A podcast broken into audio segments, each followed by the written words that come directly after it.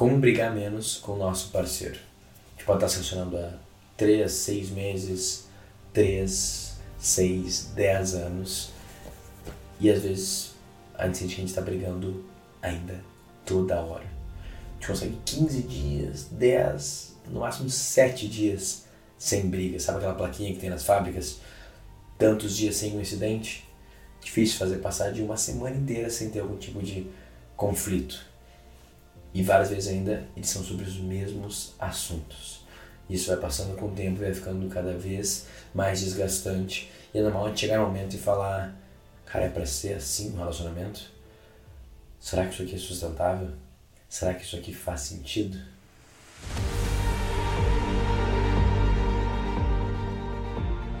Quando a gente está nesse estágio, a primeira ideia que vem na nossa cabeça é que talvez nós não sejamos compatíveis. Tem uma incompatibilidade e não encaixa de alguma forma. E daí quando pensa em incompatibilidade, tu vai ter meio que duas partes, né? A minha e a do outro, né? da minha esposa, do seu parceiro, do seu marido. E daí, em vez de tu ir direto na do outro, tu começa a pensar, tá bom, vamos ver o que, que eu posso fazer. De repente, eu que não estou conseguindo entender, eu que não estou conseguindo progredir, eu que não estou conseguindo fazer a minha parte para ser um bom parceiro. Então, cara, eu vou prestar muita atenção nisso. Eu vou tentar ler nas entrelinhas, eu vou ver os sinais sutis, eu vou estar mais atento sobre as partes que eu sei que incomoda. Cara, eu vou me esforçar. E ele consegue até. Passa talvez alguns dias, algumas semanas, tu sente que as coisas melhoraram. Até que de repente vem do nada mais um mega conflito, mais uma mega DR. O que faz tu questionar, cara, não é possível. Ou eu, eu tô falhando, realmente não tô conseguindo melhorar, ou essa outra pessoa que simplesmente nunca vai ficar satisfeita, não importa o que eu faço. Então quer dizer que talvez o problema não seja eu, e sim a outra pessoa. E daí a gente muda um pouco o que se faz. Porque eu estou fazendo minha parte está funcionando, mas ainda assim a gente continua brigando, cara, talvez o outro seja o problema. Talvez essa visão do mundo que o outro tem, essa insatisfação constante, esses tiques e, e condicionamentos e traumas de infância que ela está trazendo para o relacionamento e eu estou meio mergulhado nessa confusão, não adianta nada eu me melhorar se ela vai continuar mergulhado nisso tudo. Tá, mas tudo bem, deixa eu ver o que eu posso fazer então. Daí a gente começa a outra brincadeira que é como que eu posso melhorar o outro. Daí, de repente, a gente tem conversas mais duras. A gente tenta sempre ir com calma e mostrar as evidências. Tipo, pô, não sei se tu sabe, mas quando tu faz isso, aqui, ó, incomoda. Já viu esse comportamento? Vou educando e vou tentando dar um caminho, dar as dicas. Ou eventualmente é tão insustentável que eu falo assim, cara, pra mim não tá funcionando. Se você não mudar isso, isso, isso aqui, eu acho que a gente não vai conseguir. A gente vai um pouco mais duro. E daí o que acontece? A outra pessoa muda um pouco. A outra muda bastante. E de novo, já passando alguns dias, de repente algumas semanas, cara, e parece que vai dar certo, um frescor novo, e as coisas tão diferentes, até que do nada ela volta pro mesmo padrão. E às vezes volta para a mesma ideia, às vezes até ainda mais inflamada e mais acumulada, e simplesmente não resolve.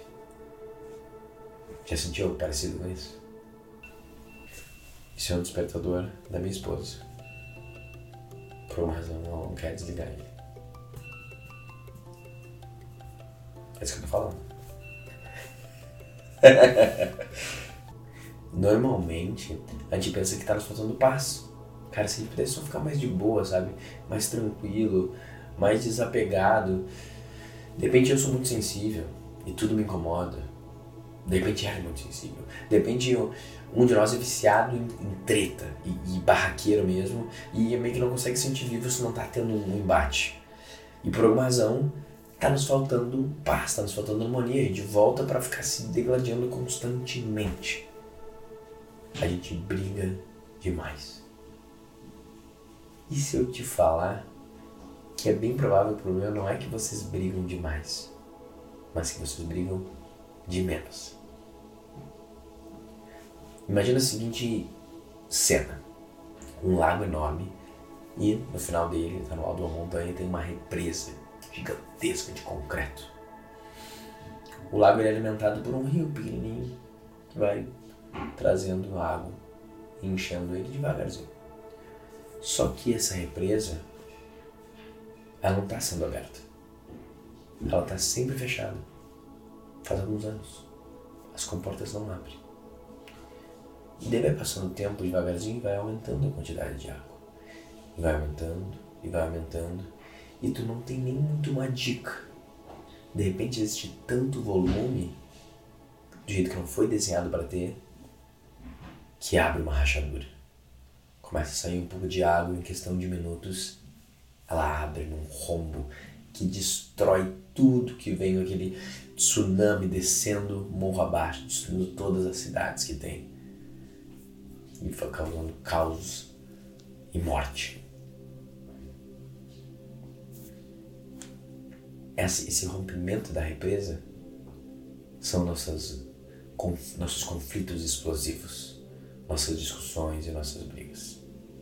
Só que para resolver esse problema é muito simples. A gente só precisa abrir as comportas constantemente. O que falta num relacionamento que tem muitos conflitos, na realidade, é ter mais pequenos conflitos. Ou a gente pode chamar de pequenos debates, discussões, impor necessidades, impor limites, discutir a relação mesmo para trazer mais alinhamento constante. Na minha visão, todo momento explosivo, na realidade, é uma compensação tardia de uma série de autoviolações. Todo movimento explosivo é uma compensação tardia de uma série de autoviolações. No final das contas, a gente toda hora é num relacionamento um tá passando do limite do outro. É tipo uma dança. E às vezes um pisa no pé do outro, um dá uma cotovelada, e isso acontece. Só que o que a gente faz com esses pequenos movimentos? A gente releva, a gente ignora, a gente engole, achando, não quero ficar causando problema com coisas pequenas.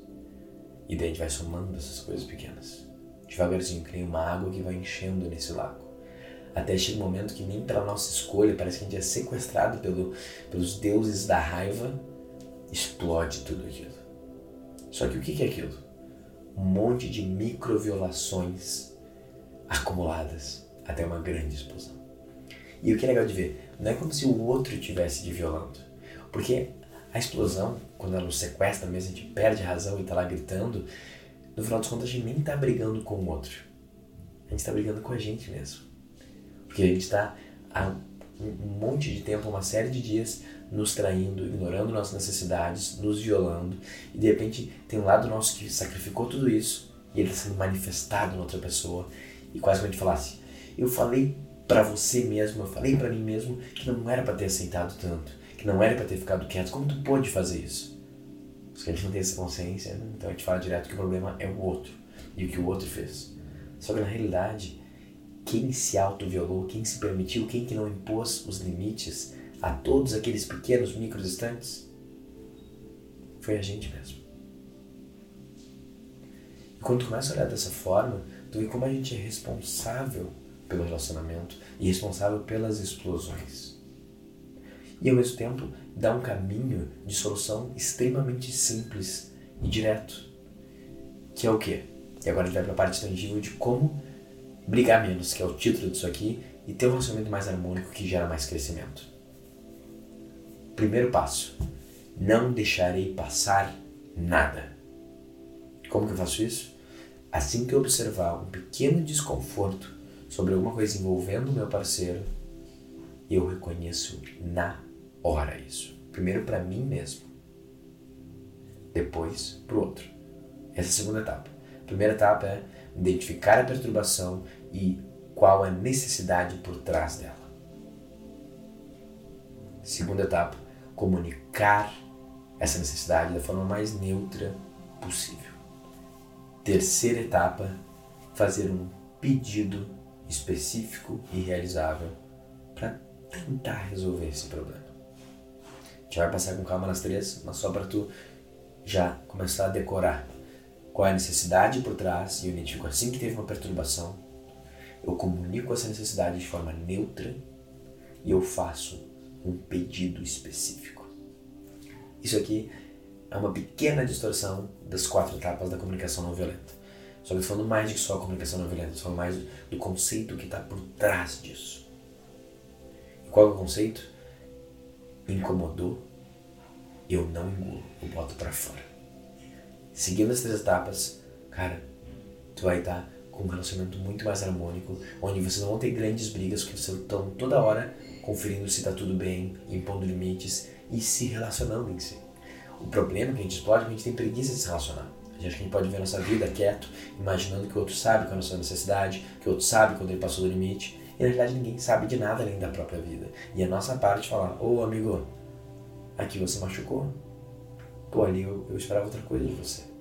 E a gente vai sempre comunicando, se alinhando e trabalhando em conjunto. Um exemplo bem específico para ficar claro para ti.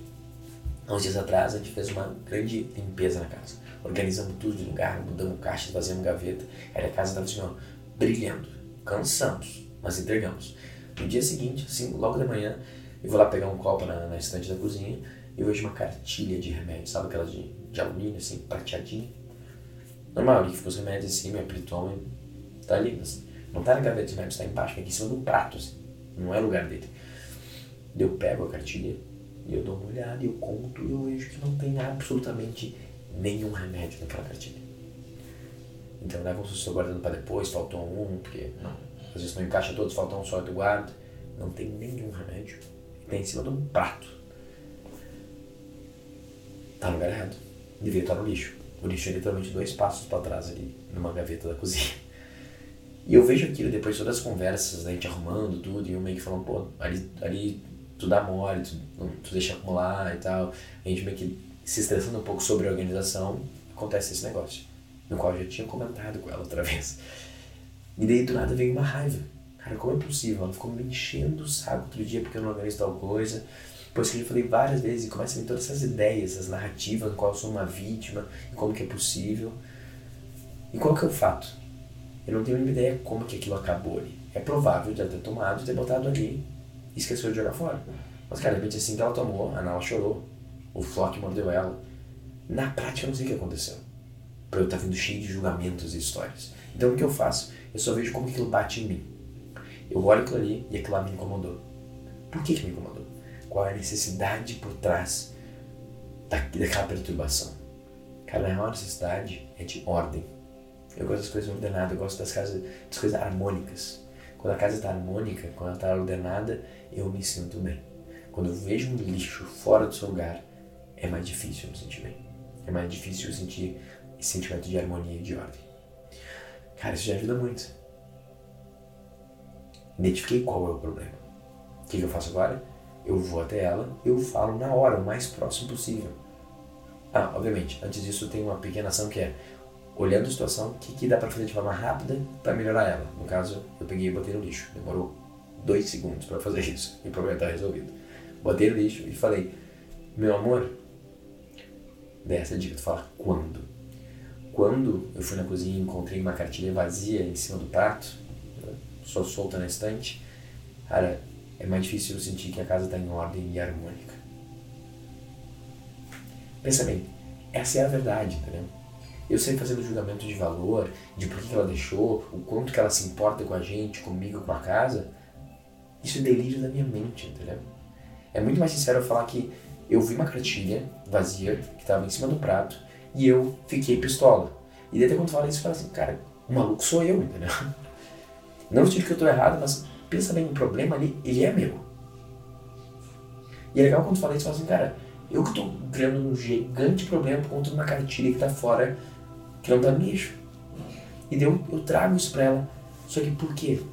Porque eu estou mostrando para ela a minha vulnerabilidade. Estou mostrando para ela onde a vida ainda me incomoda, onde tem coisas que, que me perturbam. E daí o que acontece quando eu faço isso? Eu estou dando a oportunidade dela poder fazer algumas coisas para tornar a minha vida melhor. Então eu estou fazendo um convite para ela servir eu e o relacionamento. É, eu tenho esse problema, você pode me ajudar? E por isso que a gente vai para a última parte, que é um pedido. E a palavra pedido ela fala muito, porque não é uma ordem. Falei, caraca, eu já falei, recolhe essas porra não deixa ali, toma, acabou a cartilha, joga no lixo, é tão simples, caralho. Isso não é um pedido. Isso é um julgamento, é uma ordem, tem um monte de coisa no meio. Um pedido, ele é uma pergunta aberta. E ele vai ter um, um teor que tipo, eu não sei totalmente como resolver esse problema, mas eu tenho essa ideia. O que, que tu acha? Tu acha que faz sentido para ti isso? E ela vê se ela aceita ou não. No meu caso é, o que, que tu acha da próxima vez que tu tomar o último da cartela, né? se tiver tudo sob controle, tu pegar realmente e botar no lixo, em vez de deixar ali em cima que é onde tu toma os remédios. O que, que tu acha? Tu acha que consegue fazer isso? Olha como é diferente. Normalmente, um pedido bem feito, específico e realizável, né, porque é importante, eu não posso pedir. O que, que tu acha de se importar mais com a nossa casa e não sujar tudo? O que quer dizer isso? O que, que tu acha de ser uma esposa melhor e, e, e cuidar mais do, do, nosso lar? Que esposa melhor, cuidar do lar? O que tu acha de ser mais organizado e não ser tão. Como que eu entrego? Como que eu sou mais organizado? O que é mais organizado para um é nada organizado para outro. Tu entende? Isso é tudo subjetivo. É bem específico fazer uma coisa nessa situação. E o que que tu acha? Depende, eu tenho outras ideias e junto vocês vão se afinando para tentar fazer a vida ficar melhor em conjunto. Só que o mais importante de tu passar desse processo, por mais que vai ter muito mais chance dela atender o pedido e na próxima vez ela ficar mais atenta a isso, é que não importa se ela atende o pedido, não importa se ela te ouve, não importa se ela te ouve e começa a te xingar depois e ela se perde na própria história, nada disso importa. Por quê? Quando tu faz isso, tu deixa de se auto-violar. Tu não fica quieto com algo que te perturbou. Ou seja, tu abre as comportas. Para tu abrir as comportas, não tem que ninguém tá com pau do outro lado para segurar e para entender. Não, é só você ver, cara, isso aqui me incomodou. Querida, só vai te falar, isso aqui me incomodou. Acho que gente poderia fazer de outra forma. E tu assumiu aquilo para ti, para ela, e daí não tá mais contigo a incomodação. Ela correu para fora. E daí se ela quer ajudar, e servir, fazer a parte dela, deixa não tem nada mais a ver contigo. Mesmo que ela não faça nada, põe na cartilha de novo, é difícil algo assim continuar te, te causando explosões, porque tu não está se autoviolando. Isso é o mais importante. Quando a gente não se autoviola, não tem momentos de explosão, de compensação, onde a gente está explodindo com a gente mesmo. Tá entendendo o que eu tô te falando? Isso aqui é um conceito mágico, tá? E ele muda totalmente como a gente vê os relacionamentos toda vez que eu explodo, né, seja, não nem precisa gritar, só posso ficar muito chateado e me fechar e sair, mas que eu tenho, que eu tomado pelas emoções, incomodado pelo outro, não tem a ver com o outro. Tem a ver com uma série de momentos que eu me autoviolei, que combinaram em alguém tem que ser culpado por esse sentimento ruim que está dentro de mim. Mano, é você que não está abrindo as comportas. É você que não está gerenciando. E por que, que a gente não abre as comportas? Porque a gente quer ser bem visto como alguém legal, quer ser valorizado, quer receber amor e aceitação. Ah, eu não quero incomodar ela, não quero ser o cara que sempre critica tudo. E ver como dá certo isso, né? Tu vai engolindo, vai engolindo. Isso é para todas as relações, tá? Serve pro chefe, irmão, todo mundo. Engolindo, engolindo, engolindo, uma hora tu explode. Como que você não vê o quanto que eu me sacrifico por você? Toda hora eu fico relevando pequenas coisas. Eles falam assim, não te pedi pra fazer nada, querido. Você se sacrifica porque tu quer. E às vezes é uma coisa muito. Quando a gente está sacrificando e se auto-violando constantemente, a gente sempre vai esperar uma compensação. Pô, se eu tô aqui toda hora engolindo essas coisas, ele que engula também, ou ele que me compense. Cara, tu tá fazendo esse acordo sozinho, o outro não tá nem vendo isso. Se passou do limite para ti, é tua responsabilidade de levantar a mão e falar, cara, assim não é legal. É isso que um adulto faz. Um adulto ele não evita o conflito. Ele abraça o conflito, ele enfrenta ele, porque sabe que no conflito que a gente se conhece e cresce. Então é isso. Da próxima vez que tu tiver uma pequena incomodação, olha como rapidamente tu vai se perder em histórias e engolir. Interrompe a história, vê qual é a necessidade, comunica para ela de forma neutra, sem julgamento e faz um pedido. Tenta fazer isso toda hora, todo dia e veja como mágica o teu relacionamento vai ficando que nem uma engrenagem que se encaixa e vocês se entendem porque vocês trocam e vocês estão sempre vendo, você está bem? Eu passei de algum limite? Só para te avisar, você passou aqui e vocês realmente estão trabalhando em conjunto para construir alguma coisa. E exige trabalho, custa tempo, mas é, é incrivelmente divertido também e rico essa experiência. É incrível conhecer os meus limites, ver o que me incomoda e ouvir isso da minha esposa também. Essa é a brincadeira. Não quer brincar? Não desce pro play. Fica vendo uma vida sozinho, vai pra floresta então. Porém, eu realmente acho que grande parte dos seres humanos se realizam através de uma vida em conjunto. Mas para ter uma vida em conjunto envolve comunicação constante. Não fugir dos conflitos, evitar. E assim eu tenho pequenos conflitos diários que mais são alinhamentos e discussões. E como todo, raramente eu vou ter algum momento de explosão. Só que, mesmo que você não consiga seguir os passo, o passo a passo objetivo e neutro, tu tem pequenas explosões ainda melhor que nada. Então, se tu tá com raiva e tá perdido numa narrativa, mesmo assim é melhor falar, não evitar o conflito. E se alguém começar a jogar em cima de ti um monte de coisa, porque tá, a, a, pessoa explodiu, é bom tu ouvir aquilo, entender e falar, tá bom, mas tem coisa que me incomoda também, em vez de ficar quieto. Toda vez que a gente fica quieto, engole as necessidades, isso vai nos ferir muito mais e vai causar explosões no futuro ou até doenças. Tá? Então, eu dei um caminho para tentar ser neutro e mais pacífico, mas não é sobre isso, é mais sobre estar constantemente botando para fora e falando, e se comunicando e confiando que o outro pode lidar com as suas inseguranças, com as suas necessidades, ao mesmo tempo que tu também consegue acolher e receber do outro. De novo, não é fácil, exige trabalho, mas é muito mais difícil tu não fazer isso e sair cada um em silêncio, engolindo sapo e se explodindo a cada três dias. Então, a gente se abre mais, a gente honra nossos sentimentos, a gente honra nossas necessidades, a gente confia elas para o outro e assim juntos a gente vai crescendo. Muito bem, eu espero que esse episódio tenha feito sentido para ti. Eu tentei ser um pouco mais prático, porque esse é um ponto que muitas das minhas mentorias individuais a gente debate. Né? Cada duas, três mentorias, uma sobre problemas de relacionamento, conjugais.